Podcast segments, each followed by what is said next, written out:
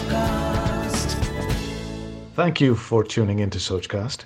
We hope you enjoy this uninterrupted listening experience.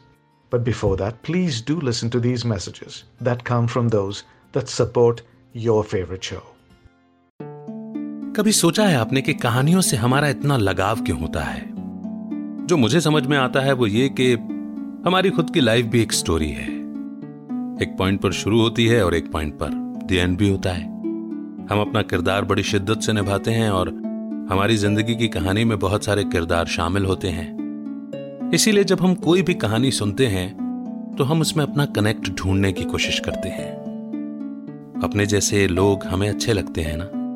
और अपने से कुछ अलग भी अगर वो इंस्पायर करते हो, कुछ बेहतर देते हो तो। तो कुछ बेहतर मिले इसी इंटेंशन से अपनी ज़िंदगी के सफ़र में मैंने एक और सफ़र शुरू किया, जिसका नाम है कहानियों का सफ़र। कुछ ऐसी ही कहानियाँ, जिसमें हमसे मिलते जुलते किरदार हमें मिलेंगे। सोचकास्ट पर मेरे यानी अमित के साथ सुनिए कहानियों का सफ़र। वेलकम बैक टू छोटी कहानी बड़ी सीख। शिक्षा तो हमें स्कूल और कॉलेजेस में मिल ही रही है, लेकिन विद्या मिसिंग हो गई है ना? विद्या यानी कि क्या अच्छा है, क्या बुरा, क्या सही है, क्या गलत क्या अपनाना है और क्या छोड़ना है? ये समझ, ये विष्टम, यही विवेक। विवेक को जागृत करती हैं ये छोटी सी कहानियाँ। आइए, शुरू करते हैं ये पॉडकास्ट, मेरे यानी अमित के साथ। पंजाब के एक छोटे से गाँव में गंगाराम नाम का एक लड़का रहता था। जब उसने गाँव के स्कूल में मैट्रिक की पढ़ाई पूरी कर ली तो परिवार वालों ने उसे नौकरी के लिए चाचा के पास शहर भेज दिया। चाचा उसका उस समय शहर में इंजीनियरिंग कार्यालय में नौकरी कर रहे थे। जब गंगाराम उनके कार्यालय पहुँचा तो पता चला कि चाचा इंजीनियर के साथ कहीं दौरे पर गए हैं। गंगाराम ने कार्यालय में ही चाचा का इंतज़ार करना उचित समझा। गंगाराम बहुत ही सीधे और सरल स्वभाव का लड़का था। उसे समझ नहीं आ रहा था कि कहाँ बैठना है तो बिना ज़्यादा सोचे समझे वहाँ वो इंजीनियर की कुर्सी पर जाकर बैठ गया। मन में एक अजीब सी उत्सुकता और घबराहट भी थी। साहब उस इलाके के चीफ इंजीनियर थे। वहाँ बैठे कुछ समय ही हुआ था कि चीफ इंजीनियर साहब का कार्यालय में आना हुआ। हर तरफ़ खामोशी सी छा गई। चपरासी दौड़ता हुआ साहब के कमरे में आया तो उसने इस गमार से दिखने वाले लड़के को कुर्सी पर बैठे देखा। वो उसे डांटने लगा। तुमने इस कुर्सी पर बैठने की हिम्मत कैसे की? ये तो हमारे साहब की कुर्सी है।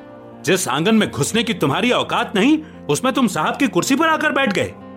नौकरी की तो छोड़ो, तुम्हारे खानदान में कभी किसी ने ऐसी कुर्सी देखी है? अरे, सब कहते हुए चपरासी ने गंगाराम को कुर्सी से उतार दिया। अपमान तो अपमान होता है और इस अपमान से गंगाराम को बेहद पीड़ा हुई। वो बाहर जाकर रोने लगा।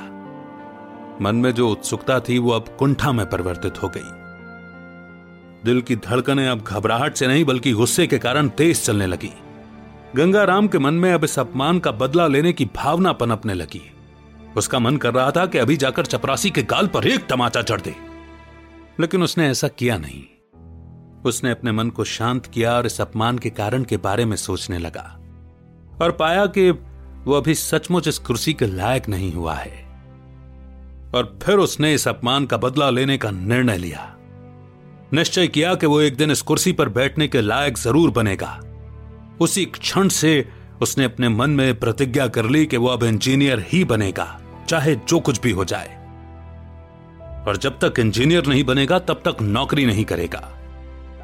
बाद में जब उसकी चाचा से मुलाकात हुई तो उन्होंने आने का कारण पूछा। तो गंगाराम ने कहा कि चाचा जी आया तो था मैं नौकरी की तलाश में, लेकिन अब मैं आगे पढ़ना चाहता हूँ। गंगाराम की इस बात से चाचा बहुत खुश हुए और उन्होंने उसकी पढ़ाई का इंतज़ाम किया। और गंगाराम ने भी खूब मेहनत करके पढ़ाई की। अब समय था कुछ कर दिखाने का।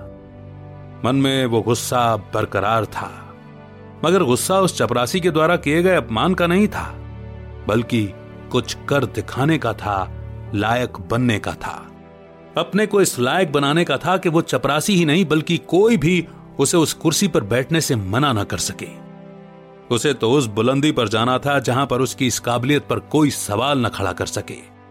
और यह सब हो रहा था उसी क्रोध और अपमान के कारण। अपनी लगन और कठोर परिश्रम से उसने इंजीनियरिंग की परीक्षा प्रथम श्रेणी में, यानी कि फ़र्स्ट डिवीज़न में पास कर ली। वो केवल इंजीनियर ही नहीं बना, बल्कि अंग्रेज़ सरकार ने उसे उसी जगह पर काम करने के लिए भी भेजा। जब उसी चपरासी ने उसे राम राम साहब कहा तो गंगाराम ने उससे पूछा, पहचाना मुझे?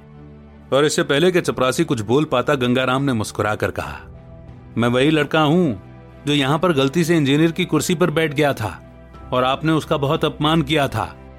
सुनकर चपरासी को बहुत शर्मिंदगी हुई, मगर गंगाराम ने उसका शुक्रिया अदा ही किया। आपको बता दें कि बाद में गंगाराम ने समाज सेवा के क्षेत्र में भी उल्लेखनीय योगदान दिए, और इसी बात के लिए अंग्रेज़ सरकार ने उन्हें सर की उपाधि से भी सम्मानित किया। बाद में सर गंगाराम अपने बनाए भवनों के कारण प्रसिद्ध हुए और दिल्ली में उनके नाम से बने गंगाराम मार्ग पर सर गंगाराम अस्पताल भी है। जी हाँ, उन्हीं सर गंगाराम की ये कहानी है जो आपको आज सुनाई। तेरह अप्रैल अठारह को उनका जन्म हुआ था और 10 जुलाई 1927 को लंदन में उन्होंने शरीर छोड़ा था। अपमान एक ऐसी दर्दनाक घटना है जिससे कोई भी शायद बच नहीं पाया। कहीं ना कहीं, कभी ना कभी झेलना ही पड़ता है। बात यह है कि हम उसे लेते किस तरह से हैं। गंगाराम जैसे बालक ने उसे सकारात्मक रूप में लिया, अपने क्रोध को शांत किया, बदला लेने की तो ठानी, मगर अपनी लकीर को बड़ा करके, न कि खून का बदला खून और ईंट का जवाब पत्थर से। अपने मन में उस भावना को बनाए रखना और उस एनर्जी को चैनलाइज करना, यही तो इस कहानी का उद्देश्य है है ना? तो इसी मोड़ पर यह छोटी सी कहानी यहीं पर समाप्त होती है और हमारे जीवन में एक बड़ी सीख देकर के जाती है। मैं एक्सप्लेन नहीं करूँगा। आप ही बताइए कि आपको क्या सीख मिली। डिस्क्रिप्शन में मैंने एक फेसबुक ग्रुप का लिंक दिया है, उसे ज्वाइन कीजिए और अपनी राय साझा कीजिए। बहुत जल्द एक नई कहानी के साथ फिर होगी आपसे मुलाकात। तब तक रखिए अपना बेहतर ख्याल। सुनते रहिए।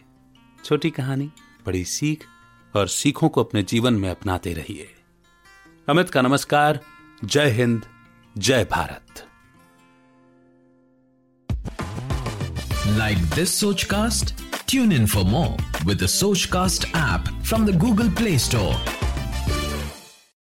आशा करते हैं कि आपको ये सोच कास्ट बहुत पसंद आया। अगर कुछ कहना है इसके बारे में तो लिखकर बताइए हमें अपने फेसबुक और इंस्टाग्राम पेज पर सोच कास्ट ढूंढिए। अगर आपको अपनी सोच दुनिया को सुनानी हो तो सोच कास्ट करो। सोच कास्ट